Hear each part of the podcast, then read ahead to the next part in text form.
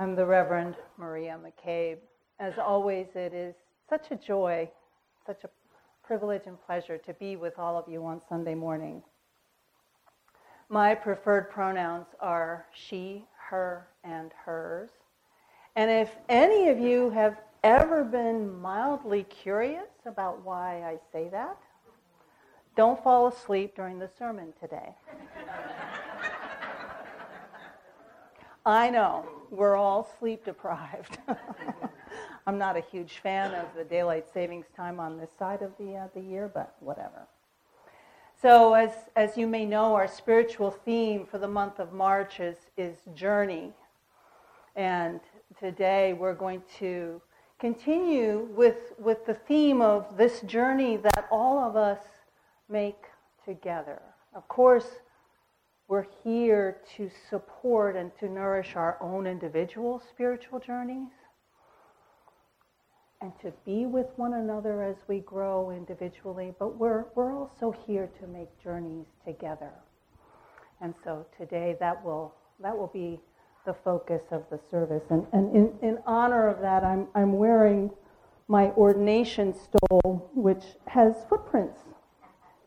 Maybe you can see it has footprints. And when those individual footprints start alone at the bottom and then they keep marching, they keep marching, and then pretty soon they blend into a multitude. Now, a lot of the youth here think that these are popsicle sticks. and that's good on a potluck Sunday, but they're actually protest signs. so, so, uh, so, so there you have it. This journey that we make to justice is a journey that we make without a roadmap. I don't know, before, uh, before we all had smartphones, do you remember how AAA used to prepare a TripTik for you that had every single, they, those were so comforting if you actually read them, which I didn't always. They were so comforting because you knew when you started out on the journey that if you followed the directions, you would get there. And unfortunately, most of life is not like that.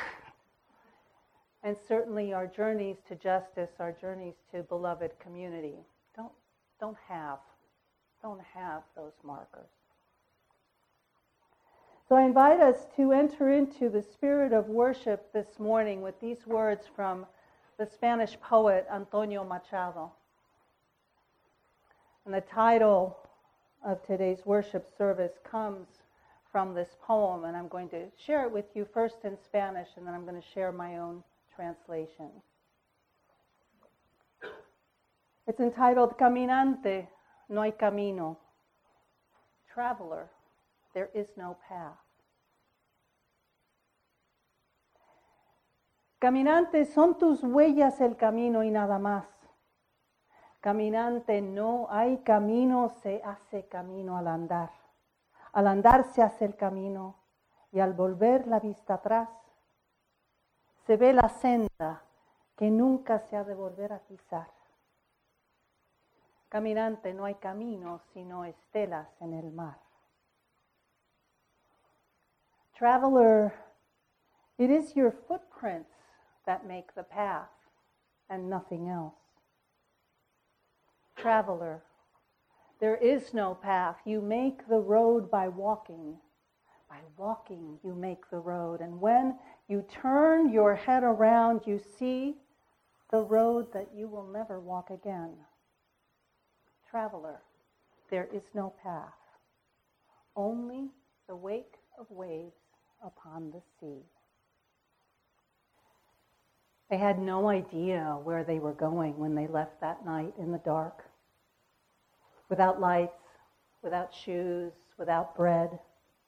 Their children smothered against them so they would make no noise. They had no idea what they were getting into following this Moses, this wild eyed one who claimed visions and made promises, but who, after all, could guarantee them nothing except death if they were caught. They had no idea, these slaves, what it could mean this promise of land, their own country, and life abundant. Of freedom, they knew nothing except what they could taste by living in its opposite slavery. And that taste became a hunger, and that hunger became insatiable till they were ravenous for freedom. And they went out then. They went out. But no one knows to this day whether they were led by Moses or by the outstretched arm and mighty hand of something else, of something eternal, as they would afterwards and always claim, or whether their own human hungry will made them flee that night from Pharaoh. They went into the wilderness, and there they wandered 40 years, which in those days was a lifetime. 40 was a good old age, so many of them died before getting there. And many were born in the desert and grew to adulthood, knowing nothing but the journey. Not slavery, not freedom, just the going. They whined, they complained, they muttered, some mutinied, for they were a stiff necked and rebellious people. You can read it for yourself. Ungrateful people. Even when manna rained down from heaven and quails were sent to feed them, unhappy people. Longing out loud, even, for the familiar security of Egypt, of all places, where at least they knew what to expect. And awful as it was, impatient people, making cheap little idols and gods of metal to bargain with in secret when the traveling got hard or merely dull, and the days and years became monotonous. In the springtime, we remember the promised land is not a destination, it is a going.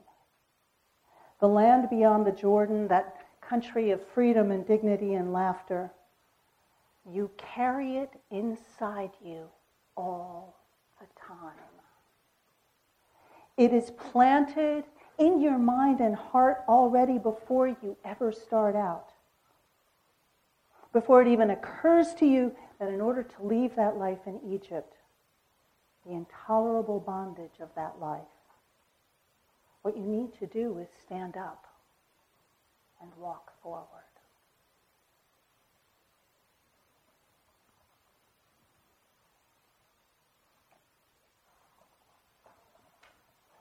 Is the way of going, not the destination.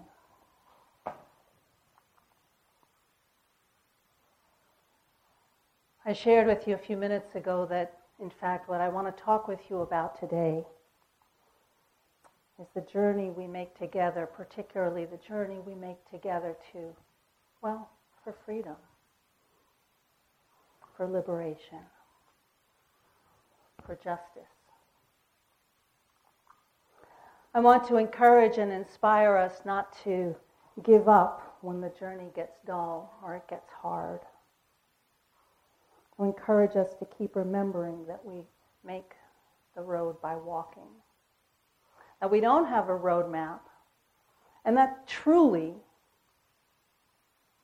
even with the best of intentions, we're going to make a lot of mistakes. And we're going to hurt one another badly. And we're going to hurt ourselves badly. And still, because we have, and we do, I know we do, I know we have that vision of the promised land, which to us is beloved community. We have that vision, I believe, so strongly that sometimes we can taste it. Even as we know that many of us won't see it in our lifetimes. Many of our children and grandchildren may not see it. So I want to tell you a story about one of those moments before I move forward. I've shared with you how in the congregation I served in Philadelphia, we, we had a weekly vigil in solidarity with the Black Lives Matter movement. A vigil that I started just a few weeks after the murder of Michael Brown and Ferguson. And that vigil continues today, every week, which says something about what journeys are. But a year or two into that process, we had a, a, a special vigil. Usually we would stand outside for, you know, half an hour or so, and we would hold signs, and most of the signs said something about honk for Black Lives. And people knew us by then, so they started honking, you know, two blocks down. Especially in the summertime when, you know, things are happier. And then we would come inside to pray together and talk together and to be with one another and to light candles just as we do here. Light candles to remember that at the end of the day it comes down to that spirit inside of us. And we would have conversations with, with people who would come up to us. And on this particular evening, we had a group of women who, with whom we'd been working in partnership, and they came because we had invited them to share their stories, and they were sharing stories of how their children had suffered violence at the hands of law enforcement. One of the women who was there, her story had just happened within the last few weeks. Her 16 year old son, with kids, other kids on his basketball team, were uh, taking public transit to get to their game. They were, were all wearing matching caps because the moms had all given them matching caps. It was really super cold, sort of like now. Anyway, I don't know, and I don't know that we know what, what it, how it happened, but they were approached by police. I guess they thought, I don't know what, what they thought. And all the other kids ran away, but this particular young boy did not. And, and he was beaten badly. And he was hospitalized. And his mother learned that, that you know, the injuries, some were permanent, and that he would never be able to father children. And she came and in this group of women who had similar kinds of stories to share, she shared her story and, and her grief and her sense of powerlessness and hopelessness. And she was surrounded with love. She was surrounded with love. And some of us went and knelt by her chair and just held her hand. And we listened. And there was a basket that we had. Um, I think you're wearing one, Lisa, with, uh, with the, those uh, bracelets that say Black Lives Matter to Unitarian Universalists. And she asked if she could have one. I said, course. And she took it. And it was a powerful evening. Difficult, but powerful. A couple of months later, I was in court. One of the women in this group, her grandson, had been arrested and had been held in jail for a long time, and we would go to his court hearings in a show of solidarity. And so I was in court with with our, our group. And, and as it turned out, I sat next to this woman I've been telling you about. And I said hello, and I asked her how she was. And she didn't say anything for a moment, but she just pushed up her sleeve and showed me the bracelet. And she looked at me and she said, Some days, this is the only thing that gets me through the day.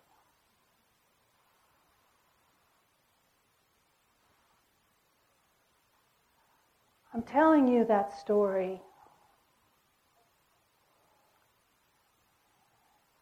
not because of any reason except to say to you that we don't know. We don't know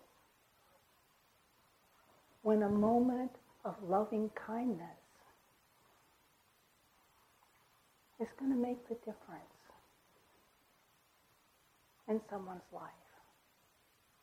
And we can't set out to say, okay, I'm going to do 15 acts of kindness today because I want to save 15 lives. Doesn't work that way, right? Oh, we can make that decision. We can make that commitment to the best of our ability.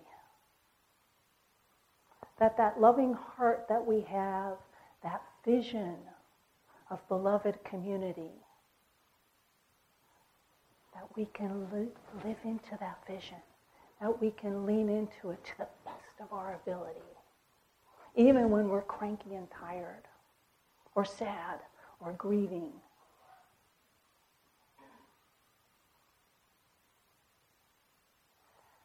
Those things that we do in the name of our faith, our faith in that vision,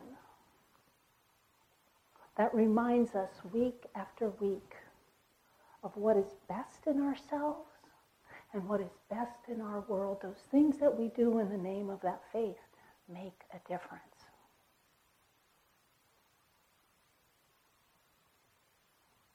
And we never know what that difference is going to be.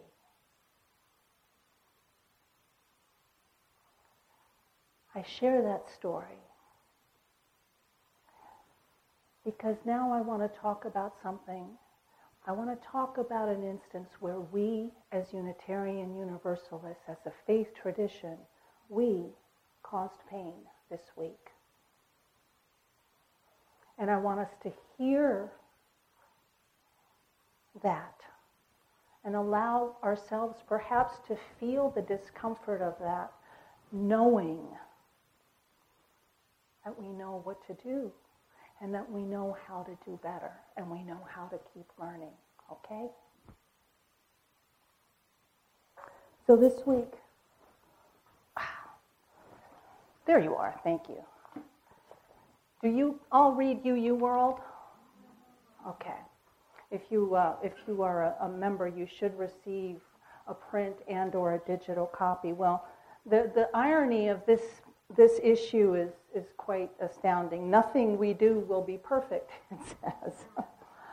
yep. so this in this issue, UU World published an article called After LGB. What comes after LGBT?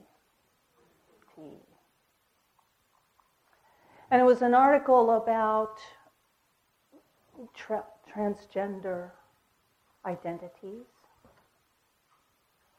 And it was an article that had a lot of information in it.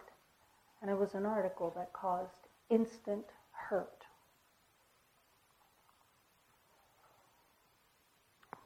Why did it cause instant hurt?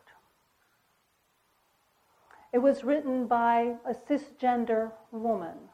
I'm going to get into that in a moment. It was written by a cisgender woman about her experiences of trying to come to terms with the different gender identities in her life. Gender identities that she didn't understand, and it was an article about her journey. What's wrong with that? Does anybody not know what cisgender means?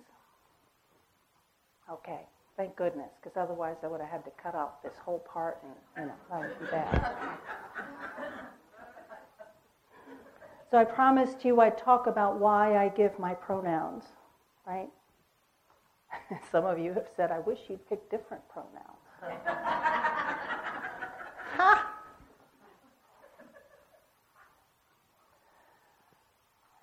So we all get assigned a sex at birth, right? The nurse or the doctor or someone takes a peek and goes, mm, it's a boy, it's a girl. Those are usually the only options.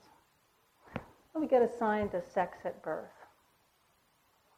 Those of us who throughout our lives identify fully with the sex we're assigned at birth are cisgender. Right? So the nurse who looked at me said, ah, it's a girl. So I am a cisgender female. I'm a woman. And that's why I say to you, my preferred pronouns are she, her, and hers.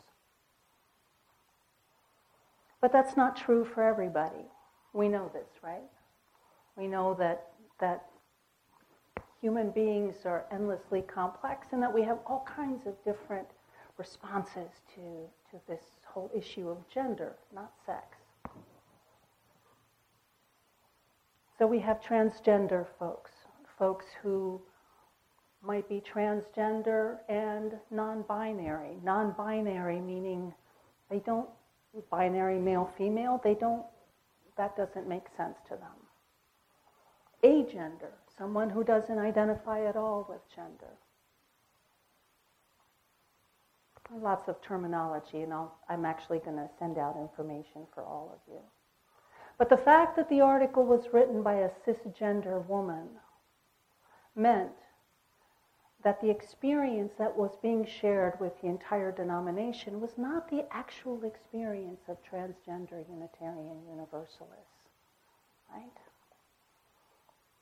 It was the experience of perhaps the majority of Unitarian Universalists trying to come to terms with the other. How does that make you feel if you're the other? So if I were gender queer, I might say to you, my preferred pronouns are they and them. So as a cisgender woman, you might say, Reverend Maria asked me to get her a cup of coffee, and she takes it with cream and sweet and low. She's not very evolved. and it's true, I'm not. But if I were gender queer or transgender, or perhaps simply non binary, I might say to you, my preferred pronouns are they and them, and you would say, Reverend Maria asked me to get them a cup of coffee. They take it with cream and sweet and low. If I were a transgender man, I would say my preferred pronouns are him, he, and his. And regardless of what you might think when you look at me, regardless of whether or not you might think that you get to assign my gender, if I told you what my preferred pronouns were, you might stumble over them, but Reverend Maria asked me to get him a cup of coffee. And he takes it with cream and chemical poison.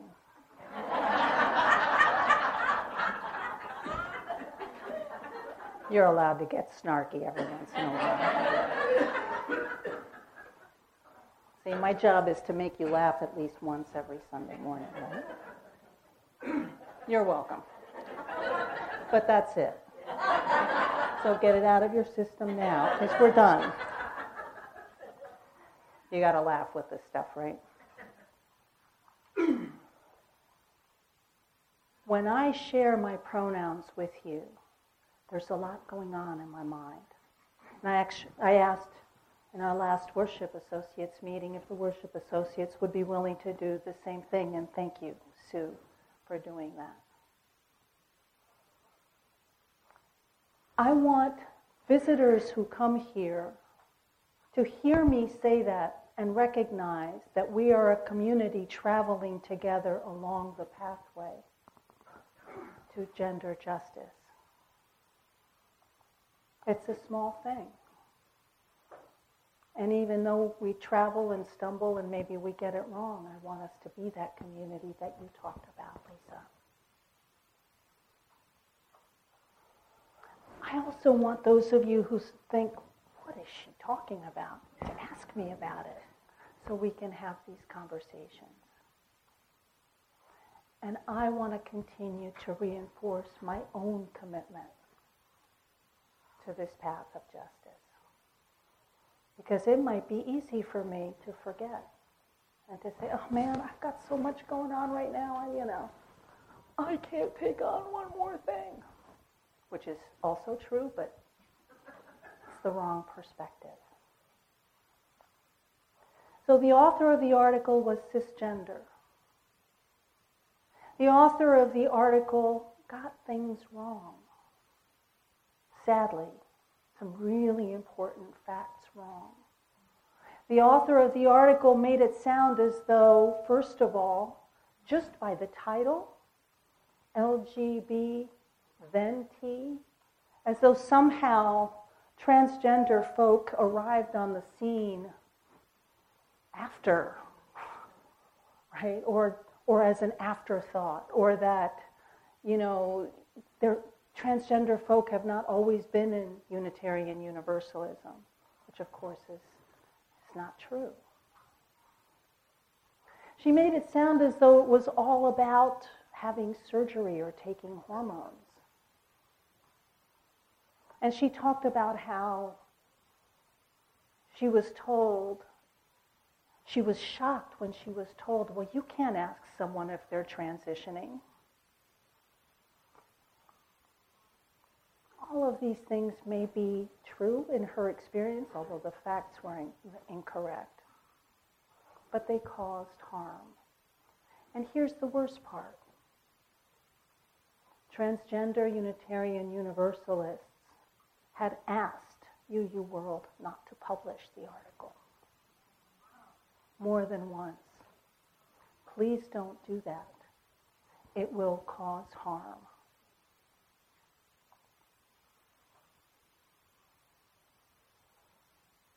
I don't love standing here and telling you that we screwed up, especially not during stewardship season.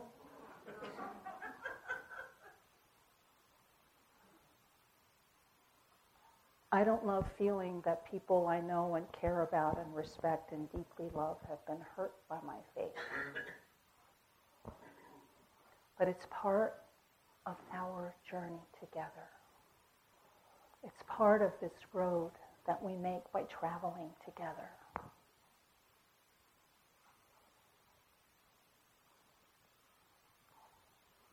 Transgender Unitarian Universalists over 50% do not earn enough money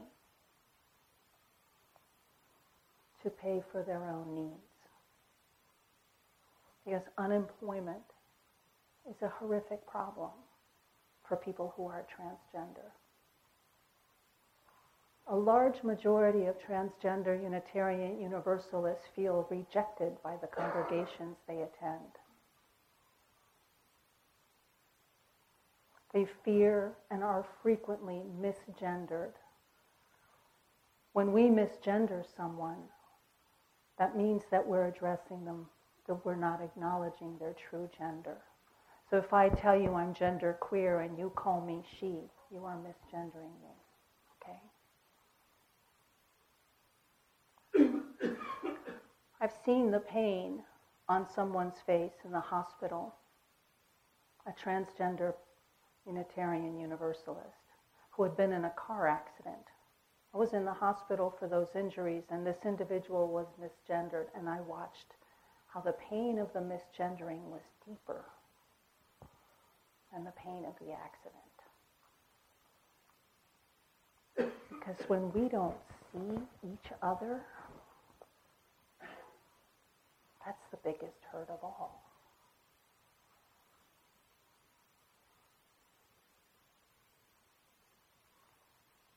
I want us for just a moment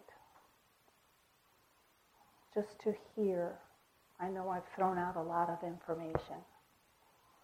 And some of you may be confused. That's okay. we can learn, right? We can move forward.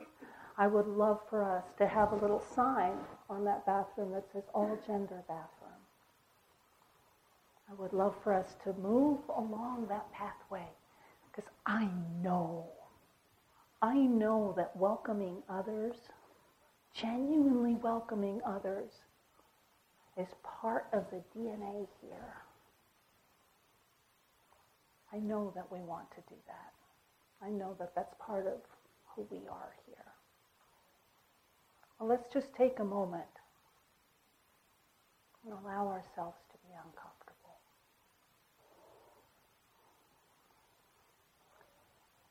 Sooner or later, this journey through the wilderness is going to force us to learn something we didn't think we had the time to learn. Or to discover something in ourselves we didn't want to discover some bias, some fear.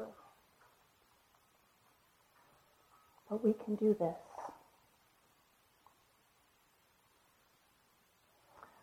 We can be better. We can support our transgender Unitarian Universalist siblings. We can breathe together and remember that love is love. And remember that every single time we take in a deep breath and allow this heart inside of us to open just a little bit more to someone else's story, every single time we do that, this love muscle gets stronger we become stronger and more resilient. And our capacity to embrace one another grows and gets bigger. Every single time. Ashe. Amen. And bless. I'd like to share with you this morning the same benediction I shared last week. Last week it was in solidarity with our United Methodist siblings. Today it is still in solidarity with them, but also in solidarity with our trans UU siblings. Bless all who love Bless all of us queer and lesbian and gay and trans and bi and non binary and beyond who lead in the path of spirit whether we are wanted or not, whether we are fearful or brave, whether we are out or not. Our family has always been called to spiritual leadership, and we serve in many ways. As healers and song leaders, committee chairs and ordained clergy, counselors, and prophets. We preside over communion tables and Shabbat services, at bedsides and weddings and direct actions and potlucks. We are at births and deaths, leading choirs and capital campaigns. We are everyday people in the pews ready to offer and receive food for our spirits. May every LGBTQ plus person who doubts that they deserve a spiritual community find a home of spirit and celebration. May every LGBTQ plus spiritual leader who guides their people with love and skill in the face of homophobia, transphobia, biphobia know their worth and brilliance. May every LGBTQ plus leader who withstands the pain and harm of congregations, institutions, and denominations find healing, love, and power. Bless all those who are self avowed practicing lovers of justice and liberation. Bless all those who love.